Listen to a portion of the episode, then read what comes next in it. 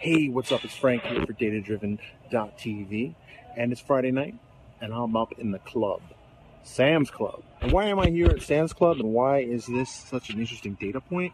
Well, Walmart has some amazing technology, particularly in the field of obviously logistics, but particularly in the field of data and analytics. And what that means in practical terms is they have a 40 petabyte data store where they can get real time analytics from customers. Now, also, you probably already have heard the news about Amazon acquiring Whole Foods. Now, here's another interesting rub Walmart is demanding that all their vendors get off of the AWS cloud. And in, in some practical measure, that kind of makes sense because they don't want to have company proprietary information on their competitors' servers.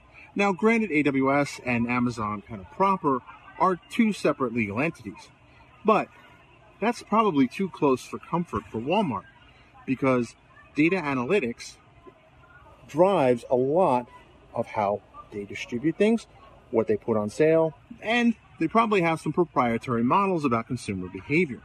And in case you haven't been paying attention, Walmart and Amazon are kind of locked in this epic retail battle.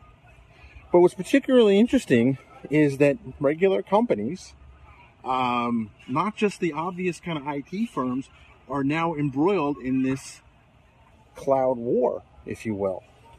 And so, whether or not you make software solutions, uh, you know, if you sell anything from landscape fabric to lawnmowers, something as basic as lawn and leaf bags, you, if you have a cloud-based technology, your IT department is going to have to weigh that into account of if you want to continue to be a Walmart vendor, time's ticking.